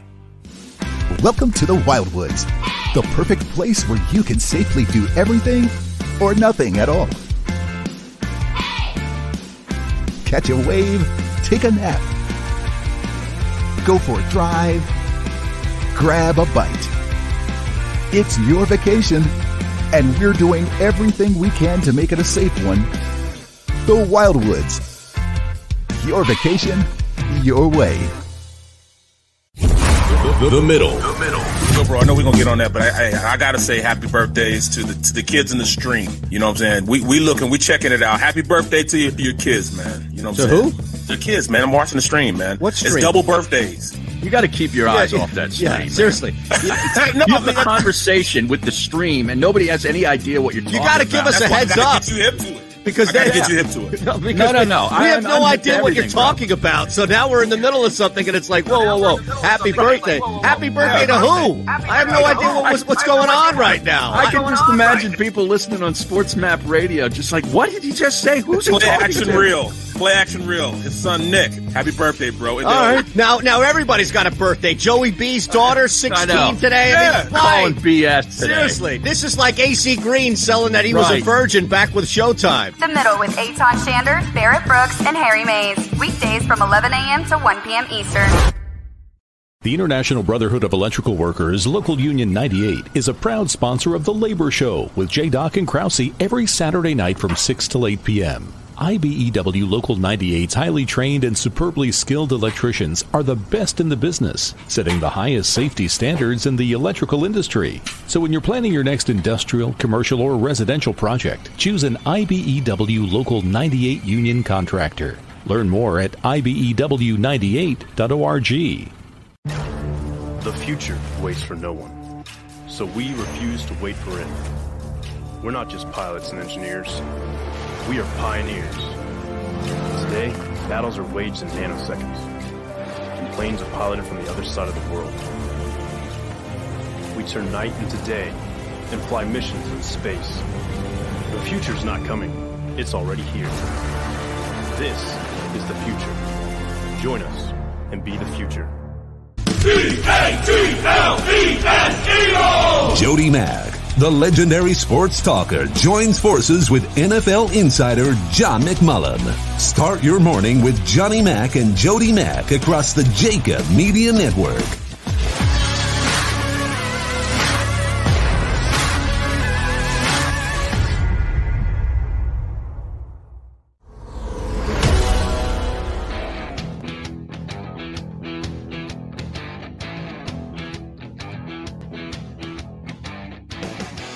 You're checking out Birds 365 here on the Jacobs Media Network and on PhillyVoice.com. Mac and Mac guys, Jody McDonald and John McMullen, welcoming in our guest for the day. He's been covering the Eagles for years now for the Associated Press. Good to see he's got the AP backdrop going and he's got some seriously good product in the hair. Yeah. Step, sticking up big time in comparison to the Mac guys here. Uh, By the way, we had we had Joe Santoliquito on yesterday. We had Ed Kracz on. So Rob, you're the first guy on this show with hair. So congratulations. this is what it looks like when I just wake up. And I just slept on it, man. This is it's some good stuff. It's for sure. It's as as uh, John points out, better than uh, the people that you're on with right now. Uh, don't be making fun of your own hair. We're quite jealous. All right, uh, Rob, how has your off season been? I haven't talked to you. Man, is there an off season anymore? There really isn't, right? It, NFL is like like the show, 365, 24 seven, constantly busy. Uh, there's whether even in the pandemic year, I found last year that it was even busier because you're always looking for different angles, different stories, different ideas, different things to do. Uh, so it's uh, I'm I'm ready to go, get ready for this draft, and we're still a little bit two weeks out. So, Rob, obviously the biggest news this offseason uh, for the Eagles was the shift from Carson Wentz to trade out to Indianapolis and, and Jalen Hurts taking over uh, as the quarterback here in Philadelphia. Uh, you were on top of that story uh, from the beginning. Um, have a, a very close relationship with Carson Wentz, and and and just the relationship between Carson, Doug Pederson, and the Eagles organization. That three pronged effect. I know there's been a lot of disinformation. Just kind of run that down and and and how you think everything sort of unfolded. I think one of the biggest pieces of misinformation was the relationship between Doug and, and Carson being sour, which I didn't think it was. Doug himself told me a couple times after the season that there really was no issues with Carson Wentz.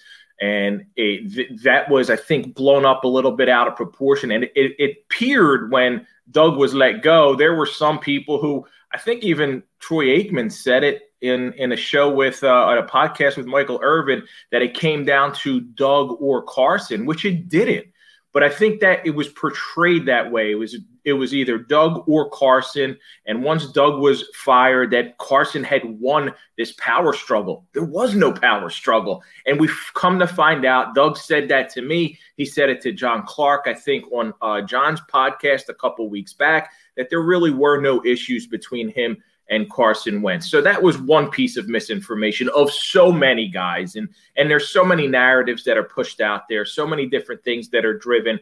And, and I think most of the talking comes out of uh, the NovaCare building because Carson never said anything on the record to anybody. He didn't really say anything off the record. He just didn't speak. He didn't want to talk to anybody. He wanted to go away, think about his future, uh, let the team come to a determination. And I think the team, there was a lot of mixed feelings there, there were some people who thought, hey, we're paying this guy a lot of money. Let's try and let's try and fix him. Let's see what we can do to fix him. We're paying him a lot of money. We invested a lot in him. Let's see what we can do. Then there were some thought that, hey, we're in a rebuilding stage. Jalen Hurts showed that he's a guy who's worthy of a stronger look, a deeper look. Maybe we go in that direction and use Carson as draft capital. When Carson uh, makes it clear that he would prefer a fresh start. I think that's what laid the foundation for all right, let's go in that direction. Let's trade Carson and let's think about building around Jalen Hurts. But at the same time, the Eagles, the way they value the quarterback position, they're just not going to sit there and say, all right, here, Jalen Hurts, it's your it's your team.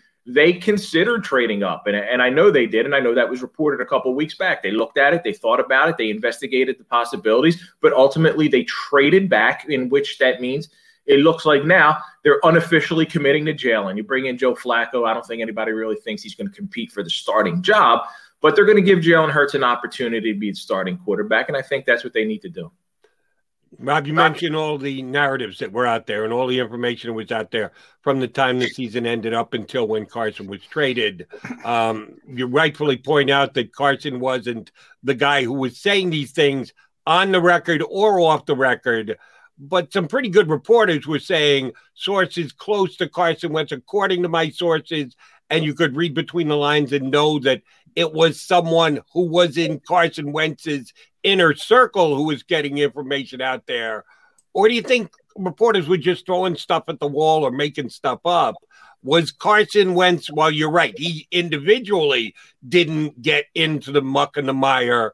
His people certainly were putting their side of the story out. Uh, at least that's the way I read it. You had a good relationship with Carson. How involved were his people in putting the narrative together during this offseason? Not at all. Not at all. And Jody, I don't think that I don't believe we had reports that said people close to Carson.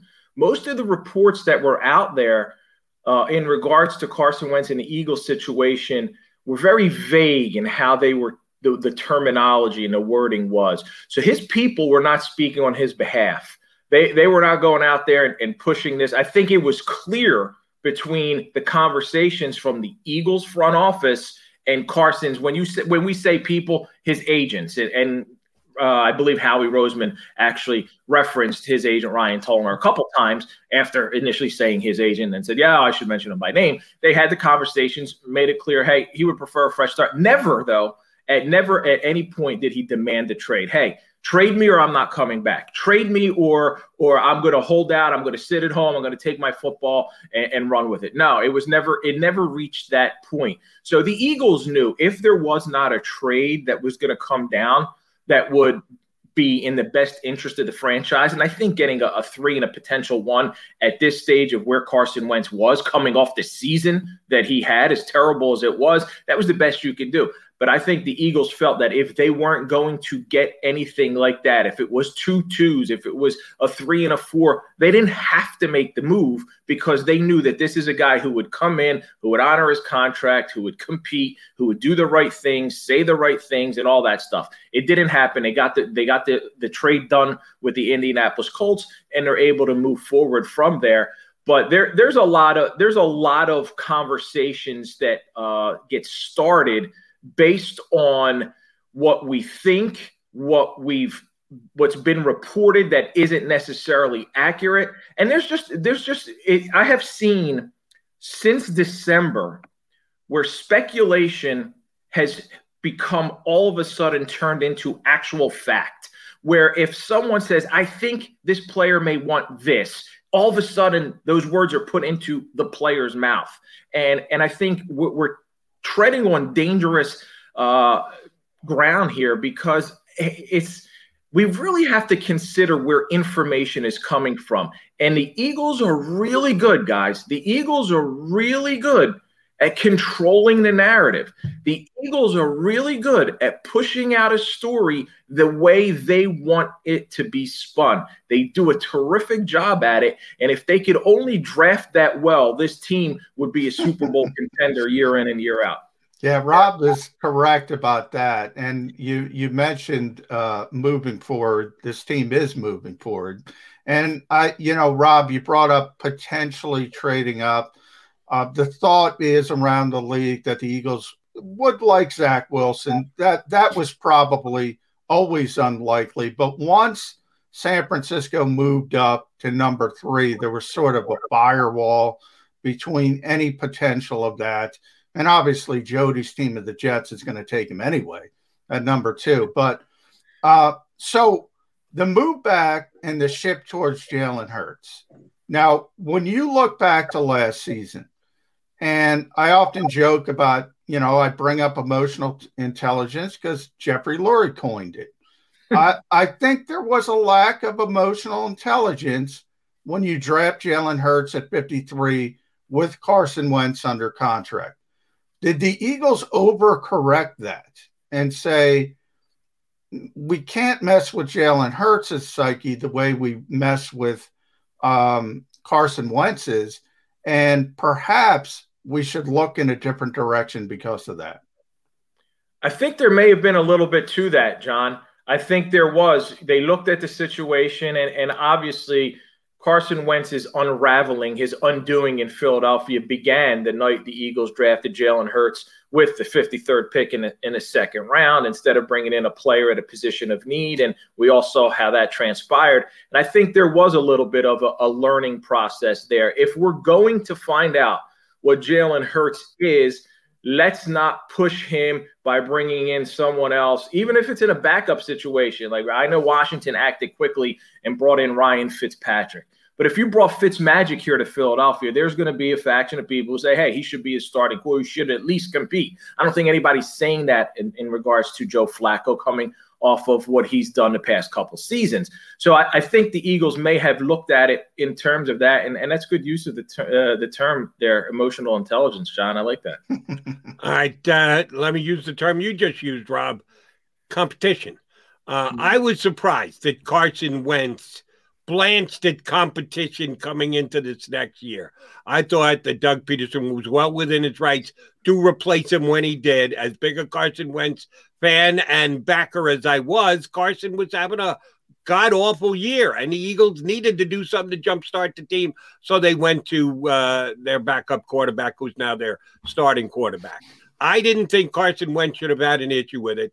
What he said in his Indianapolis press gathering tells you he was ready to move on from the day that he was replaced. He was thinking about, well, maybe Philadelphia isn't the place for me if he's as competitive as he likes to say he is, which he also said in his Indianapolis press conference, why wouldn't he want to stay here and compete in Philadelphia?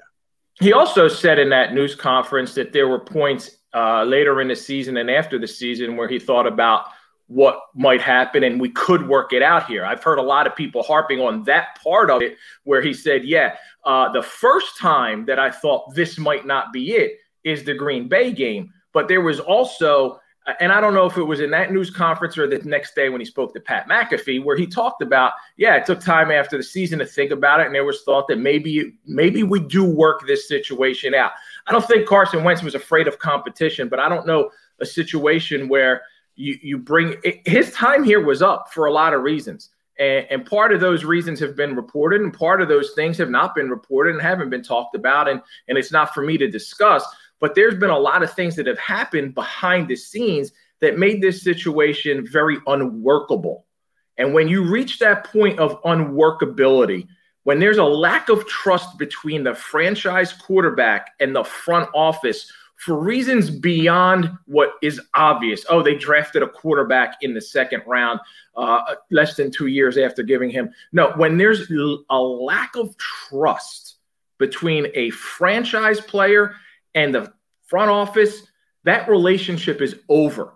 It's over. There's no way you can fix that. And I, and I think that there's been other situations now that we're starting to find out a little bit about where there is there are some issues with the front office, the way they handle certain situations and certain players, and um, that can reach that boiling over point where if you don't have trust in any relationship, if you go out there and you're running around and you're cheating on your wife or you're doing anything like that, that relationship is going to end up uh, in a divorce. And I think the, the Eagles ended up in a divorce here because this was a, a, a, a relationship that dissolved because of lack of trust, not because of a competition issue. Well, that's interesting. You bring up lack of trust, Rob. And I think, you know, we all talk about Carson Wentz for obvious reasons, but there's another player that's still here good friend of Carson Wentz and Zach Ertz. I think we all expected that to have ended by now, but it still pushes forward. Howie has mentioned sometimes you got to be the bad cop in, yeah. in these types of situations. The Eagles want value. But I go back to that Seattle playoff game and I say to myself, Zach Ertz shouldn't have played in that game.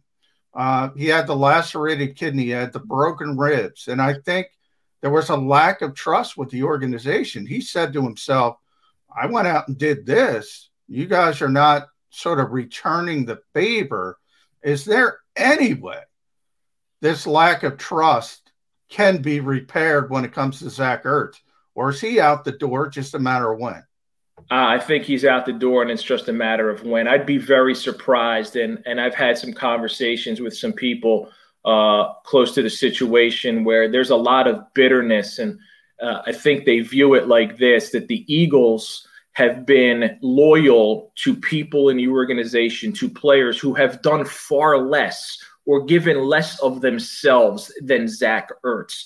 But all of a sudden, they're drawing this hard line stance with a guy who has been that loyal soldier, as you alluded to, played with a lacerated kidney. They don't win the Super Bowl, not just without his touchdown catch, but without the fourth and one catch that gets them to continue that drive. Zach Ertz has given of himself uh, to the community. He's done everything. He's been the consummate professional, the ultimate teammate. And I think that there's a, a feeling of that hasn't been reciprocated. And the the situation has reached a point where some are thinking that the Eagles are handling this not as a business, but more as a little bit of a grudge with Zach Ertz, and that's not any way to do business. And I think, John, it's a matter of time. I anticipate probably, maybe even right at or at draft day, it could be one of those. Here's Zach Ertz and a pick, and you move up X amount of spots or whatever. It's on. It's on. It's crazy to think right now that Zach Ertz, as good as he was is it worth that high of a pick? What the eagles are looking for. I was told that they were looking for at least a third round pick that they haven't been able to get at least a third round pick that they haven't even entertained anything that's not a third round pick. Well at some point they're going to have to entertain and even accept it. Understood. Rob Maaddi here with us on uh, Birds 365. I, I do want to get back to Carson for just one more question, Rob. You mentioned that it wasn't necessarily a competition thing as to why the Eagles and Carson went their separate ways. That, yes, sometimes relationships just get so strained that divorce is inevitable and it ends up happening. That's what happened between these two parties. Uh, you mentioned there were several reasons for it, some of which you couldn't say. Can you give me one? Was there one reason, one example, one aspect of the relationship between the quarterback and the organization that you can point to and say, because of this, this helped to put the wedge between these two parties? Or are we just going to have to accept your, well, believe me when I tell you there were reasons why? Jody, I, I can tell you this. So when the narrative is spun a certain way, in which after I believe it was the Arizona game. So it was the Arizona game. Carson Wentz, uh, Jalen Hurts had played against the Saints, led the Eagles to victory. Carson hasn't said anything to anybody at this point. hasn't hasn't made a decision. Hasn't come to any conclusions about his future. Yeah, the thoughts come through his mind. Oh, this could be it. I might be done. What's going to happen? I don't know. All of a sudden, on ESPN it's reported, and not through any fault of his of his doing, but Adam Schefter says that if Carson Wentz is going to be a backup quarterback, he may want to be traded. That those were Adam's exact words. That's not a report. That's Adam speculating. Hey, if Carson's going to be a backup, he may want to be traded. All of a sudden, that got turned into that day on the airwaves, everywhere else. That got turned into Carson Wentz uh, is backstabbing Jalen Hurts, sabotaging the team on game day, leaking information to ESPN that he wants out of Philadelphia. Never came from him. Never came from anybody close to him. Adam himself afterwards said, "I didn't speak to Carson. I didn't speak to his agent. I this is what I believe to be true," which was true. Of course, nobody wants to be a backup quarterback, but that was a conversation that many believe was. Uh, with the Eagles front office. Eagle generated, see, right? Yeah, when you see when you see the front office pushing a story, pushing a narrative that paints you as one Carson versus Doug. No, it's not Carson versus Doug. It's Carson doesn't want to be here. Carson doesn't want to compete. When you see that being driven, I think that contributes to a lack of trust because you're not saying anything, your people aren't saying anything, but people are talking about you to push a narrative that betters their situation and makes them look better. And ultimately, I think that contributes to where we ended up. And, you know, Rob, who's got to pick up this mess? Nick Sirianni. So I do got to get your thoughts on, on Nick Sirianni. And obviously, you mentioned the pandemic. It's difficult in this environment to to forge relationships and get a feel for these guys until we get back in the building, hopefully at some point. But nonetheless, what are your early thoughts on on Nick Sirianni? Is he up to this? Uh, is it possible to even know at this point, or is this just a wait and see situation?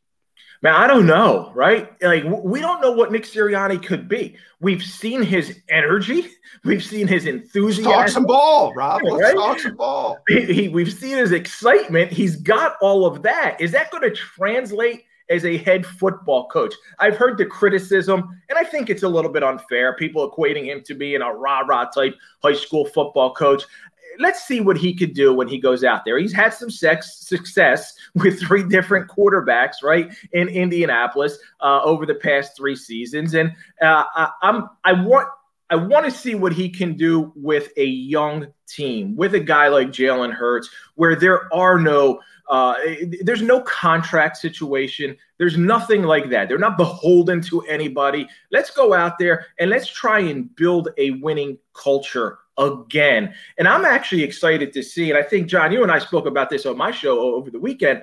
Nick Sirianni, as you had mentioned, he's got a wide receiver background. This team's invested in wide receivers. That's why I don't. That's why they traded out of six is because they didn't want a wide receiver at six. They've invested in Jalen Reagor. They've drafted J.J. Arcega-Whiteside in the second round. We know who they passed up to get both players. They've even invested in later rounds in Hightower and Quez Watkins. And I'm excited to see what can he do to maximize their talent because perhaps the Eagles probably don't go in that direction in the first round again this year at number 12. More likely to go offensive line or defensive line or something that the fans don't want because it's it's not going to be a sexy pick.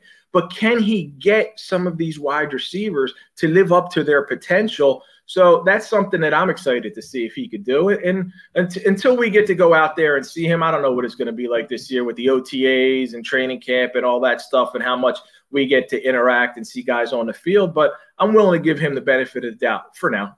Appreciate your uh, giving a just a around the fringes speculation as to what the Eagles going to do with their first pick at number 12 in the first round.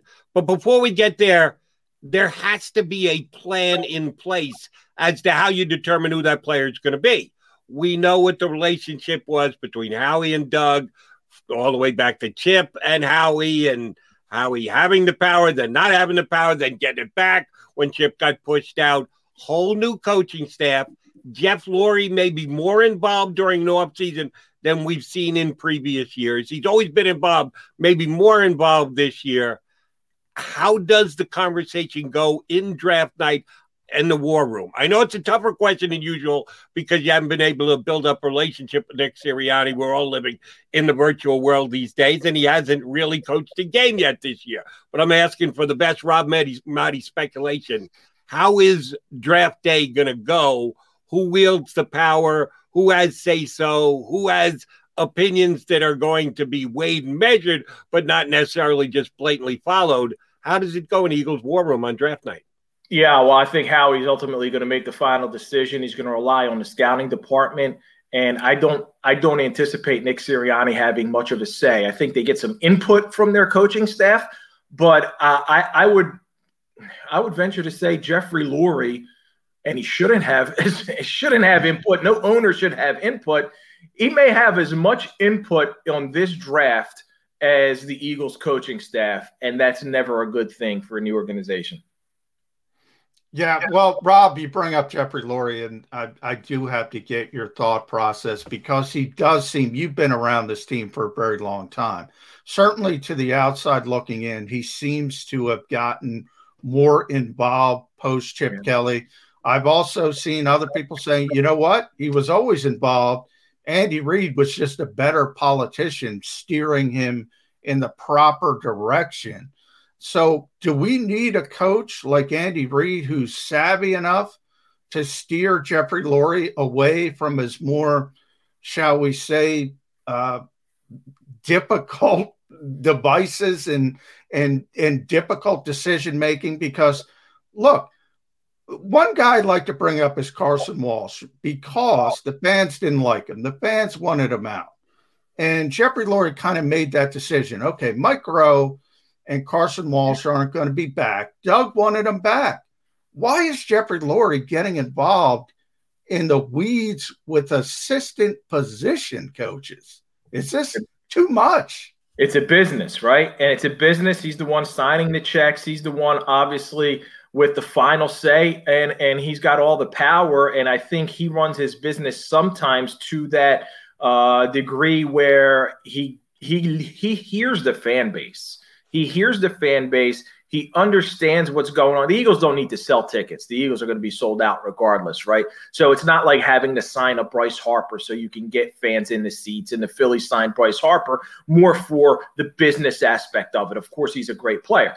But from this standpoint, I think when when you look at an offense that after two years in regards to Walch and Mike Groh had declined a little bit, and, and Doug's got a lot of loyalty, right? And, and and I reported this after the season. They wanted to fire Frank Reich in 2016, and yeah. Doug pounded the table to keep Frank Reich, and, and that ended up working out in their favor. Well, Doug wanted to do it again that year with Walch and, and Groh. Didn't happen. Wanted to do it this year, and, and, it didn't happen. And ultimately, he was the one to be let go. But I think Jeffrey Lurie might be a little bit reactionary, right? And is also an untrained eye when it comes to looking at talent. And as you alluded to, Andy Reid was really good at steering him in the right direction. Andy Reid was excellent at that. I don't think Doug Pederson certainly didn't have that Andy Reid quality, right? Uh, and, and, Nick Sirianni, to me, I, I, don't know at this point what where he falls in line between Andy Reid, Chip Kelly, and and Doug Pederson. Uh, that that's going to determine a lot of this team's future success. Is how they can. You're not going to fire the owner. So how you how can you put him? How can you allow him to think he's got a lot of input and have say while at the same time not caving into his demands or his pressure? Rob, you mentioned that you think Howie Roseman is going to have final say. A lot of cooks in the kitchen on draft night, but uh, the chef that's going to hand in the card to the commissioner eventually is going to be Howie Roseman, and I agree with that. Eagles have 11 draft picks. It's a pretty big number. A bunch of them in day three, but it's still it's it's equity that you can have to move around with. Howie's already made one trade this offseason, dropping down from six to 12. We could debate the merits, the pluses, and the minuses of that. But uh, however you weigh that one, that's already in the books.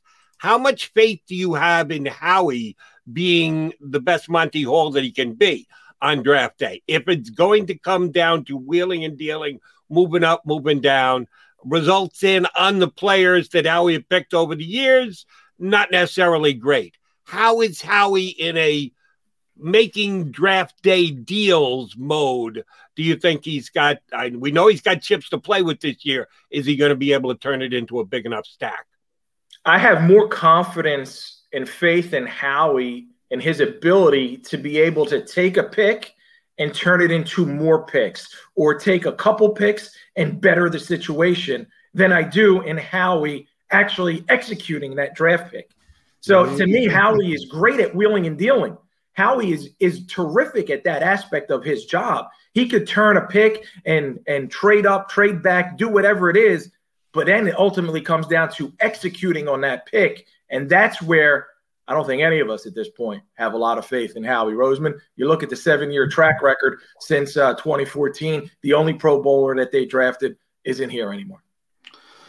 Well, Rob, we know that track record, and I know I was on your show this weekend, and I mentioned if you look at the top half of the draft in the history of this Eagles organization, it says quarterback, offensive line, defensive line. So if I put you on the spot at number 12 overall, Howie Roseman stays. They hand in the card. What what are we looking at? I don't think they're going to stay. I really think there's going to be a move. But if they do stay at 12, it's really like you and I discussed this weekend. It's probably going to be in the trenches, somebody along the defensive line or somebody along the offensive line.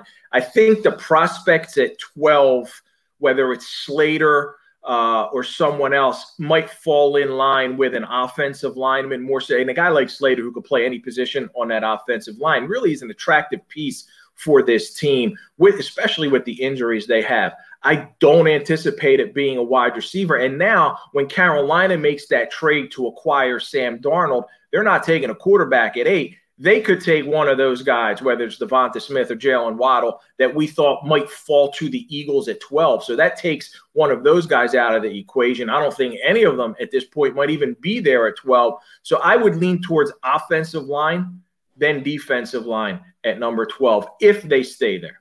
Interesting you say uh, more likely that they move one way or the other.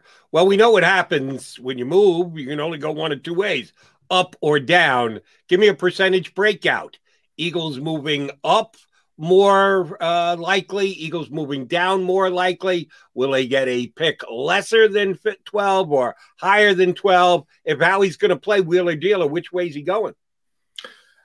I would lean like 60 40 down. And I look at Chicago at 20. I don't know that a quarterback can get there to 12. But if one of these guys does fall to 12, just suppose that happens because now Carolina's not in the market for a quarterback. We've heard different things about Justin Fields. I, I don't know what could happen, but if it transpires that maybe a team trades up to get another position player, if there is a possibility with a quarterback at 12, Eagles could trade down to 20 with the Bears and, and then accumulate one more first round pick sometime in the future that they could potentially package in a blockbuster deal. So I would lean towards them more so trading down than trading up at this point. But Rob, you do your obviously podcast with AP, cover the league as a whole as well. Um, we know we're going to get quarterback. We know we're going to get quarterback one, two, three for the first time, for the third time in league history. There's a potential we could go one, two, three, four for the first time. When does that fifth quarterback come off? Do you think it's going to be top 10? Do you think it's going to go that quickly when you're talking about Trevor uh, Lawrence back? Fifth quarterback. I, th- I think the fifth quarterback could could be we're, we're looking at maybe in a top yeah probably in a top 10 situation guys yeah. It's amazing. You got to be looking at a top 10 situation there. And for me, the question is when's, when's the first non quarterback going to go, right? And, and it does Atlanta at four really go with Kyle Pitts or someone else, or do they go with a quarterback? I don't think they go with a quarterback. I think they see in Matt Ryan a couple more years, and they probably go in a Kyle Pitts uh, or or someone else, and Sewell looking likely to go with the Bengals. But yeah, that that uh, five in the top 10, five quarterbacks in the top 10 is going to be, and how many of them are going to pan out, guys? That's the question. We look at the I, Sam Darnold, the yeah. Josh Rosen draft, and look at those guys now. And, and, you go back to Winston and Mariota, you go back to Wentz and Goff. You look at all those for as as as much as teams rely on getting their the franchise quarterback in the top five, top ten, it's not always panning out. I'm going to give you a hypothetical. Both of you guys, Rob, you specifically because you're the guest, but I want John's answer too. Both of you have leaned toward, oh, it's in the Eagles' DNA to do the lines, to stay in the trenches, that they're going to go offensive line or defensive line. Well, for me, at number 12, nobody deserves. There isn't a defensive lineman in this draft that deserves to go in the top 12. So if that happens, I'm going to be ticked off. Offensive linemen, there are a couple that merit that type status.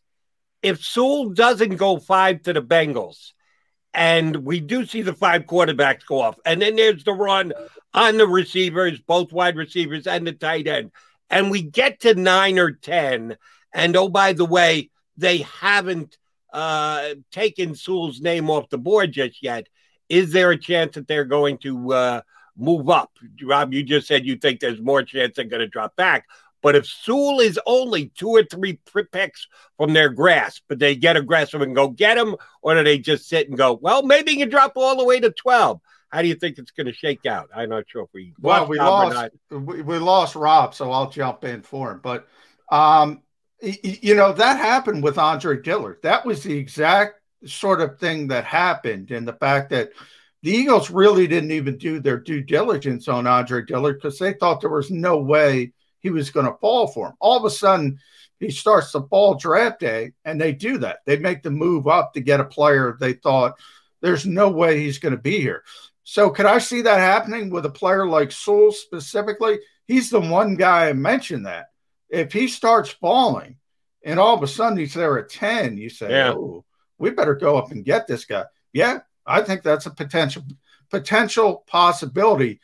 I don't think it's a possibility with the the Kyle Pitts of the world or the Ja'Marr Chases, and I think that's going to upset Eagles fans because Jody they wouldn't have moved back if they weren't comfortable with passing over those players.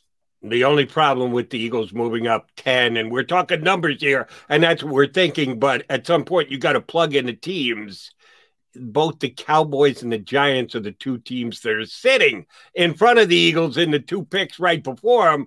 So I don't know that either one of those teams is going to be ready, willing, and able to assist the Eagles in getting the best offensive lineman in the draft, it's probably going to have to be nine or higher if the Eagles want to get their hands on Penei Sewell.